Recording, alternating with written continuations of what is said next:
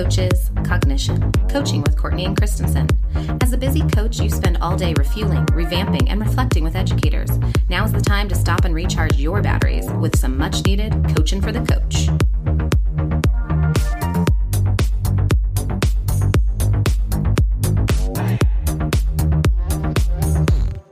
Welcome back to another episode of C3. I'm Courtney Groskin, and I'm here at a distance with Violet Christensen. Violet, what's new in your world? Uh, in my world, I have just been trying to explore some fun new techie tools and just new ways to reflect with my educators and find new ways to um, bridge that gap when I'm coaching virtually. And so, one of my new favorites that I thought I would share out, and I think a lot of our listeners are already aware of it, but Jamboard has become a power tool to me. Our district just um, upgraded and made sure everyone had access to Jamboard. And I have just seen from educators having individual notebooks for each subject for each kid so they can be monitoring their progress and getting formative assessment throughout the lesson was amazing. Um, I actually yeah. had a it, yeah, I mean, like to be able to see it live time. And I actually gave Jamboard to my two little cuties. Um, just for those of you who are tech timid, um, my two little cuties who are five and three, and I gave it to them. And within 15 minutes, I came back and they had been collaboratively drawing, writing sentences. Um, they had figured out all the tools with no instruction. So that's how like low entry it is. That it's really user friendly. It uses a lot of sticky note features and also um, text and photo integration in order to make a rich collaborative tool. Um, one thing I did last week, which was super cool, was with one of my educators. We went on a Jamboard and really reflected on all of his growth throughout the entire year since COVID started. So, what are the things that are like secondhand to you now? What are the things that you're working on and what are the things that are still deltas that we're trying to to enhance and figure out? What just doesn't work for you that you're not going to keep? Um, and it was interesting that we were both putting sticky notes of all the things we'd worked on and then he was sorting them into the piles of what he felt like he had mastered what he was still working on solidifying and so using jamboard for individual coaching reflection was cool and then my last favorite example with Jamboard was we actually have an interdistrict coaching collaborative um, where we bring different coaches together in a course that we're able to practice our coaching. So that place where a coach can get a coach. And when we had our last session um, in January, it was powerful. We just had a Jamboard that was just coaching celebrations. And we just gave them time to go in and put what was their win of the week or their win of the month or their win of the year. And to watch that board collaboratively collaboratively fill up with celebrations was just amazingly powerful and i just saw so many people pulling and being like oh i had that win too oh this this one's powerful so um that's something that's new in my world and that i keep using in a lot of professional development and coaching and with teachers and um, i just find it so applicable uh, pk 12 so and beyond um, with our educators so i thought that was a a good one to share today. Jamming with Jamboard. you got to jam out with Jamboard, right? And um, yeah, I actually made a Jamboard of Jamboards just with samples, right? So people could see the capabilities. I know it's a new verb. We're, we're, we're Jamboarding. A whole nother level of Jamboarding. Absolutely. Well, what what techie tools or what have you been up to lately, Courtney? What's uh, piquing your fancy? Um, I got invited to test out a new app. It's in the beta version. It's called Clubhouse, and it actually allows people to go on, and it's all audio. You don't actually get to see them, but you get to host rooms and you can listen in, and then you can get invited by the person who's hosting to speak. Um, but it's it's like a podcast slash radio show experience. But there's people in all different industries, but a lot of great coaches on there that I've recently had the opportunity to connect with. So growing my PLN that way and also just things like I like photography. So there are these master classes on photography that I can just pop in and listen to. So that's something I've been exploring. It's funny, you know, the times of day doesn't always match up for educators um, when some of these things happen, but the nighttime seems to be from like 8 to 10 p.m. Clubhouse seems to be uh, the place to be. And it's invite only right now on iPhone. They're trying to roll it out real slow um, and make sure it works. And they're adding and updating. So it's really cool to be into something on the ground floor. It's super cool. And what you've shared with me and what I've been invited to is unbelievable. I was a little intimidated at first because I'm like, oh, my children are running around and my hair is a mess. That's the beauty of the audio recording format that even if you're in your pajama pants, you can still have that professional learning conversation going on and growing your PLN. And it's actually amazing because that's part of how we got to know our guest for today, right? Yeah, Miriam is joining us today. She's a certified life and leadership professional coach with the International Coaching Federation and is currently working towards her master's um, in certified coaching accreditation and is the founder of empowermentcoachingmc.com. Miriam, thank you so much for joining us today. We are super excited to have you on C3 and be able to share all of your insights. Um, both Courtney and I have been devouring your work, loving hearing about you in Clubhouse and getting to hear some of your wisdom, and we are excited to share it with our listeners. So thank you for joining us. No, thank you so much for having me. I'm honored and so excited to be here. Well, it is amazing to have you today. And we wanted to just start with hearing your story. So, if you can tell us just a little bit of um, your background in education and how you got into coaching and just a little bit of your story to start off, that would be amazing. Absolutely. Well, it was a little bit by accident. I'm originally from Spain, went to a French university, and upon graduation, I was working for the course system as an interpreter and translator, and I was also teaching at a business school. And at that time, I was entertaining going to law school, but I really didn't know what I wanted to do as a career. But I did know this. I knew that I liked to travel and I did wanted to live abroad. So it just happened. I was offered a position to teach at a high school in Suffolk, Virginia, here in the States. And I said, let's go for it. So I just thought it would be the perfect opportunity for me to improve my English and to really experience life in America. So I remember like yesterday, I just got, I was on that plane on a cold, rainy day in January, heading to the States, and I really having to manage my emotions and my thoughts stemming from the uncertainty and moving to a new country with a new language where I knew no one and where I felt like I was leaving it all I knew behind. But I held on to courage and to the fact that I really thought that, you know, in life, you just have to take chances. So I let go of my fears. And after three years teaching at the high school level, I transitioned to teaching to the college level for two years. And then I met my husband.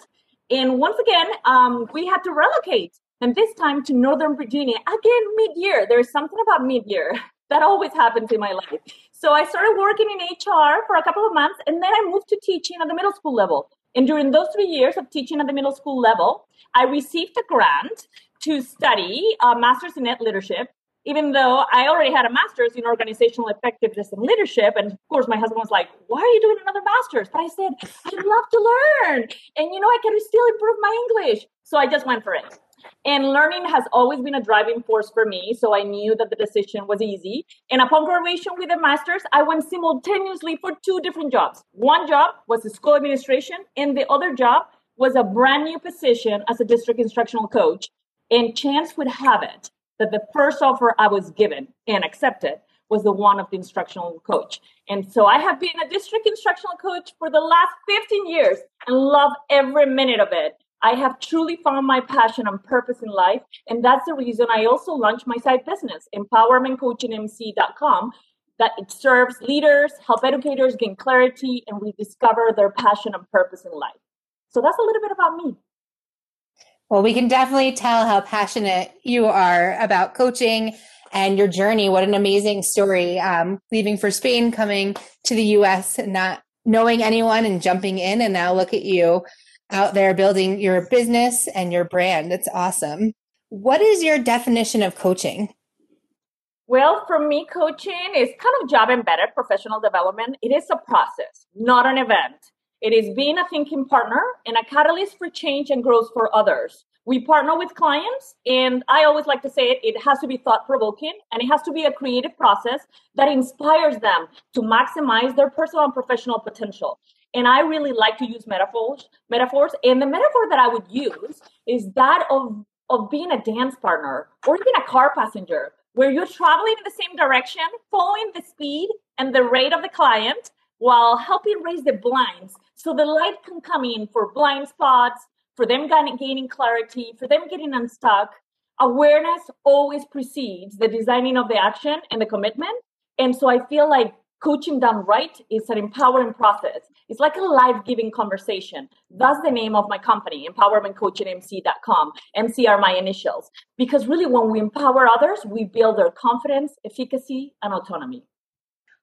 I love your analogy of the dance partner and how it's that integral dance and back and forth, and that coaching conversation is a process, not an event. I love that idea. I love that you're being able to draw that out and really give a, a good visual for it. That's so huge. And we know this dance has changed a lot this year, and we know you have lived that in your coaching as well. So tell us a little bit about how have you leveraged digital tools for coaching during the pandemic? How has that impacted your practice? Well, with my business, um, with my coaching business, Empowerment Coaching MC, I have always used Zoom. Um, so I was very familiar with Zoom. But my district uses Google Meet and WebEx for virtual meetings. And I obviously use booking links to reduce the number of emails and allow the person to just select the day and the time that is best for them.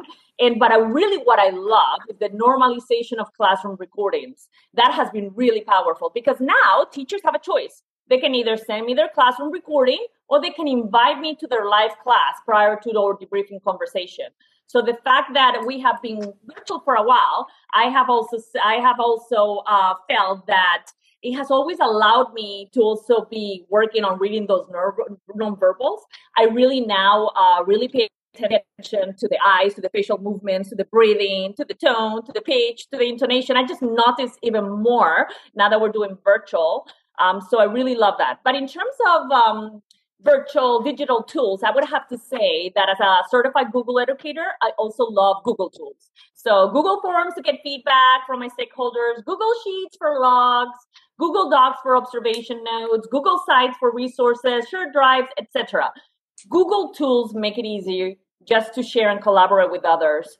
And my district also utilizes Schoology as the learning management system, and it has streamlined how we connect people with content. Um, so that's been very helpful as well. We can now participate in discussion boards asynchronously, and we have many other learning and connection opportunities.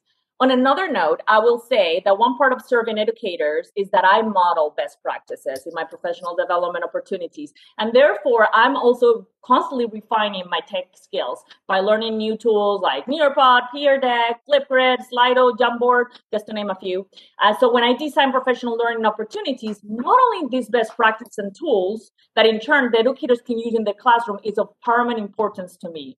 I'm an avid learner and I like to innovate. So I'm sure next time we talk, I'll be diving into and utilizing different uh, other different tech tools. I love it. I it's funny. I continue to laugh every time we talk about the pandemic and it normalizing video coaching and the use of all these tech tools where, you know, we've been working and building our skill set with tech for a long time. And it, as you said, you know, you'll continue to build on it. But man, it took educators a pandemic to get comfortable with like, hey, you can come watch my class or I'll actually send you video. But I know my educators have grown tremendously um, in that practice during this time as well. Absolutely. I know you have a large investment in supporting new career educators. What are some tips you can give to coaches to help support new career teachers?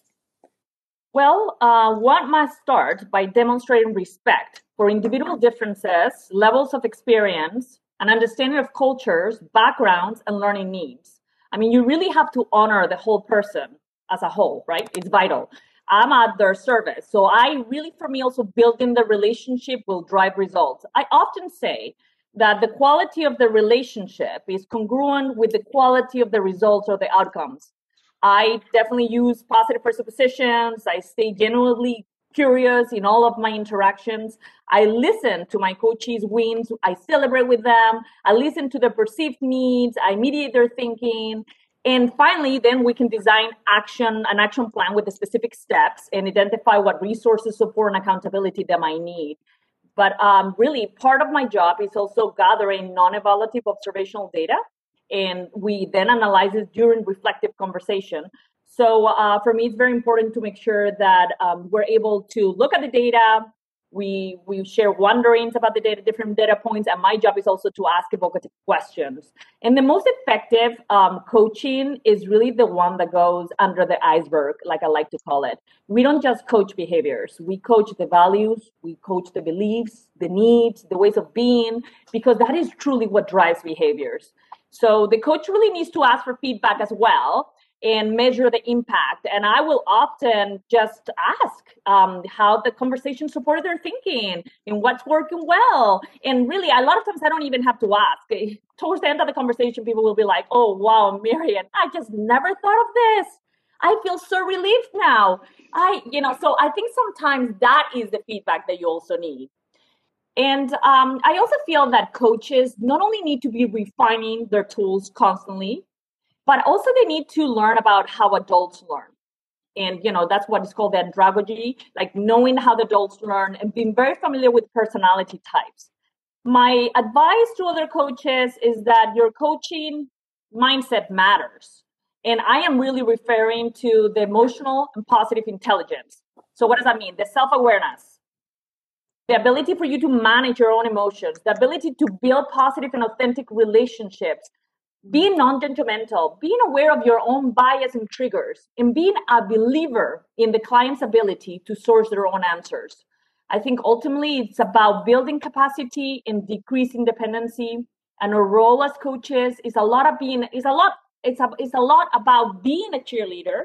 So our conversations uh, with others are life giving, uh, but also it is about instilling in educators um, that growth mindset, allowing them to see failures as first attempts to learning, and making them comfortable getting out of their comfort zone. I always say that you have to meet the person where they are, and um, and really coaches need to continue that personal growth and development because that's the only way that their impact is going to increase. And they you have to be reflect, reflective as a coach and I always suggest um, that coaches should also have a coach themselves. Every coach needs a coach. It always comes back to that. I, I just love how you're so passionate about new educators and how you really are talking about feedback, being reflective, and making sure that we're everything comes back to those relationships. I know um, I get the opportunity to work with a lot of new educators in our district, and there's a lot of insights that you pulled right there that I'd love to take right to the forefront of their earbuds um, to be able to hear um, moving forward. I just you keep dropping lines and i'm like yes yes every coach needs to hear this. Um, can you share with us some ways that you build and you kind of touched on this but how you build resiliency in your educators and how do you help them to be mindful of their needs? Well for me building resilience is something proactive. It has to be intentional endeavor. It cannot be reactive. It cannot be only when we need it right? Uh, because the ability to weather those storms and and be able to overcome or challenges, um, that really means that you really have to have a, a full tank of energy, right? And for me, that's connected. That building that resilience for me is connected to the daily habits. And so sleep, exercise, nutrition, being able to be aware and regulate your own emotions, either through mindfulness or positive intelligence strategies, or building your own resourcefulness as well. That means like really believing in yourself believing that you can be creative and then you can really are able to solve anything that comes your way. And i also feel that being in constant collaboration with a pln or or people that really uplift you matters. I always say you got to surround yourself with people that provide light to you and that inspire you. And you really do become the five people that you surround yourself. So I always ask my teachers, tell me a little bit more about um, who do you collaborate, um, who who do you go when you when you need support. Obviously, other than the mentor and the coach. Uh, but so that's very important um, to make sure that we touch base on some of those things. But I think beyond, I mean, what is important to know is, of course, we have there is a genetic component of to resilience and then there's also the context and the situation right that the person might be experiencing and that's different for everybody. But i think also it's very important to acknowledge that self-care and refueling energy looks very different for everyone. So for me my job is to really help explore what are the needs and wants and how do they really what is their pathway for resilience? Because that might look different for everybody and I also notice a lot in my conversations the energy shifts. So I've become really skilled at being able to read that energy. And a lot of times, um, that's just, I think, a, a, an, an, intuition and also a deciphering technique. I think, like I think I mentioned earlier, because I speak different languages, I have really had to rely on nonverbals as part of, um, especially when I was learning the language. I really sometimes didn't fully understand the words but there was something about the face, the tone, and everything that then I would really know the gist of what they were trying to tell me. So now it has really helped me because I use that a lot. Of course, I understand the words, but as we know, sometimes the words are not congruent with the nonverbals uh, and vice versa. So that's important to point out. And um, and so it's important to explore. And sometimes you simply might say, "Oh, I'm sensing some heaviness. What is coming up for you? Oh, I'm noticing some new emotions. How are you really feeling?" Um, and sometimes I've noticed that when I have that conversation, and I'm open about it, people are really like, "Whoa, Miriam, I wasn't going to say anything, but yeah, this is it. you know, this is really what is coming up for me, or this is really what has happened." So I'm really glad that sometimes just the power of noticing and the power of also inviting the person if they feel comfortable to discuss it. I think that really matters. Um, I also think that part of having a conversation about well-being and resilience requires that you have to have a positive relationship with that person. And it has to be grounded on trust and psychological safety. So part of listening and being fully in the moment is really being able to notice those those energy shifts and also asking permission to make those observations. But i truly believe that vulnerability cannot happen without connection. And um, and of course i help with my educators, I do a lot of um, strategies like practicing gratitude or mindfulness or acknowledgement or appreciation and also cognitive reframing. Cognitive reframing is huge for me. Um, just to allow the person to tell a different story and to see things differently. I always tell the story how with the pandemic, people might say, oh, oh I have to stay home. Whereas other people, the invitation might be, okay, how do we reframe that? And just basically changing the words that we tell ourselves. And perhaps we say, well, I get to stay home safe. really changes how you feel. So the words matter. And um, I also think that helping others build resilience is not just telling them what to do, it's really helping them realize what they need to build that resilience. Is heightening their awareness and helping them design consistent action He's aiding them to shift the perspective that is within and then also to establish a commitment to self. And I think sometimes as educators is really hard. We give so much to others. We're so empathetic. We serve so much. But I think just going back to the idea that you really cannot give to others if you have an empty tank, right? Or if you don't put your oxygen mask on, you're not going to be able to be your best self. So I think going back to that has definitely helped. And I will just say the last thing that I also feel the educational system must also ensure that we are not burning out our educators and that we're able to retain them. Um, so I think um, the educational system also has a big responsibility, and I think that goes along with leadership. Yeah, and that's I think more present than ever with this crazy year. I can't believe we're coming up on a year of teaching um, and working with educators under these conditions. So I think that point of resiliency and how we need to retain our teachers is huge. And what a gift you're providing your educators. You know, we don't always have the words verbally, but to know that you're so in tune with them that you're picking up on nonverbal cues and you're really seeing and hearing them, that must be such a great experience for them. Thank you. We know you value coaching leaders in education. Um, how do you foster those coaching relationships? Well, relationships, right? Relationships are at the heart of it all. Uh, connecting with others is about making, making, it's about how you make others feel and the value gained from the interaction.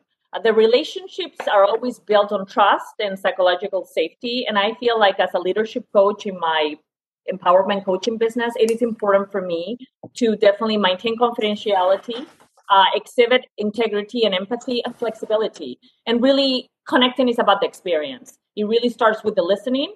So I listen more than I speak in my coaching conversations. I also notice what is said and what is not being said, and I use my three P's. Right, every t- everybody that has been training cognitive coaching knows about the three P's: the pausing, right, the power of silence. Silence is golden. The paraphrasing, not only of the emotion but also the content, and the posing or asking those powerful questions. And I think um, adding I think adding value is really not giving advice. It's a lot of times it's just it's really just allowing the person to think, right? So to think about their own thinking, that metacognition is so so important. And really, coaching is about unlocking people's full potential and allow leaders to learn and grow. I love the three P's. It just goes back to those simple practices that we can pull in. It's it's amazing to hear you speak about it. it you obviously love to surround your pe- yourself with people who give you light, but it also you can hear the light that you spread to other people. So it's it's beautiful to hear you speak about this so articulately. And I just feel like your story resonates so much with me as it will with so many other coaches. I love that it started with a leap of faith and that it always everything comes back to your relationship based coaching and building that trust and getting the most out of the interaction by having the most connection going into the interaction. It's just it's beautiful to hear you speak to it. And we we want to know as people want to dive in more um, where can they learn more from and with you? And what else do you have coming down the pike that we could hear more about of course. Well, I'm always open to connecting and collaborating with others. I'm everywhere. I'm on LinkedIn under Miriam Guerrero Chuck. I'm on Twitter at, at Miriam Chuck. I'm on Instagram, Empowerment Coaching MC. And my latest obsession, I'm on Clubhouse, Empowerment MC. So any of those places, I'm always um, able. I mean, I'm always happy to connect with people. And in terms of projects, uh, well, one thing I didn't tell you, my husband and I also have channel our creativity into designing and manufacturing some very pretty cool Amazon products. So, you know, so check them out. Uh, we have them under loudandrustics.com and also kitchenarmour.com. So we have beautiful rustic memo boards, uh, single and double burger presses, and so many other beautiful products. So check them out. And in terms of projects, I'm finalizing my application to the top level of accreditation with the International Coach Federation for the Master Certified Coach. And I am really hoping to get more involved with the ICF training programs and more peer coaching. And obviously, with my side business, I, I keep myself very busy just uh, coaching a variety of clients, um, either coaches or leaders. And really, for me, it's all about unlocking their full potential and helping them gain clarity, purpose, and passion, and ultimately happiness. Uh, so I I am loving that. And of course, if any listener um, you know would like to experience coaching, always reach out to me for a discovery call. I'm always happy to do that. Well, you truly are a jack of all trades, my friend. Um, you, I don't think you sleep, but I do love all the things that you're producing. So it's amazing to hear more and that they can find that for you. We're going to slide over to the portion of the show where we do our rapid fire questions. So, in roughly 30 seconds or less, tell us what is your tagline or your bumper sticker for coaching? For me, would be coach the person, not the situation or the problem. And that goes back to kind of you are coaching the who, right? Versus the what. So don't do just surface coaching, just the behavior or the action, but rather get to the root, right? What is the value and belief or the way of being that really is forming that behavior? Because I do believe the the belief is structure uh, is really the infrastructure of the of the mind, and it's kind of the human operating system. So change is from the inside out. So the beliefs really limit our vision and like shrink our possibilities. So the beliefs are the infrastructure of human consciousness. So I always get under the iceberg. Get under the iceberg. Perfect. Perfect. All right. And last question for you What is your secret coaching superpower or your go to move? Well, um, given that coaching conversations are an intricate dance, I would say that definitely reading the nonverbals for congruency with the verbal language is kind of my go to move. And I definitely use my intuition. It's kind of like a sixth sense that I use along with obviously my rationale. So I always tell people decisions always they come together best when the brain, the heart, and the hunch are all in alignment. So I definitely use that in my coaching. And um, in terms of uh, my coaching move, I would have to say the powers of metaphors and also really using the client's words. I find that with metaphors, um, the client can really we can really use the imagination to like either use a story or a symbol or object to change the point of view and really helps activate um, the thinking and allow that person to make new connections. And it has really has been amazing using like metaphors. And i would invite anybody to just like use metaphors because they can really make things come alive. And they simplify complex things become really simple. And really the coach can really make new connections magic happens when the coach trusts the process and utilizes really some of the tools and techniques that we know that um, that best match the context. And obviously listening actively listening always it's a must as well. Uh, there's so many great pieces of coaching information and knowledge um, that you've inspired us with today. I'm like i can't wait to coach someone. Um, thank you for you know reminding us the importance of coaching and to trust that process. Absolutely. Thank you so much for having me. It has been a, a truly an honor and a pleasure to be spending this time with you all. And um, until the next time. Thank you for joining us. And we're just lucky to have you as part of our PLN now. So we will stay in touch and hope that we'll be able to be in contact soon. Thank you so much. Bye, everyone. Bye. Bye. Miriam embodies so many qualities of a great coach active listening and coaching the whole person. Remember, coaching is a process, not an event. Who are you going to deepen your relationship and trust with today? Thanks for listening, and be sure to follow us on Twitter at C3 Coaches. C3 Connecting, Coaches, Cognition. Whose thinking will you mediate today?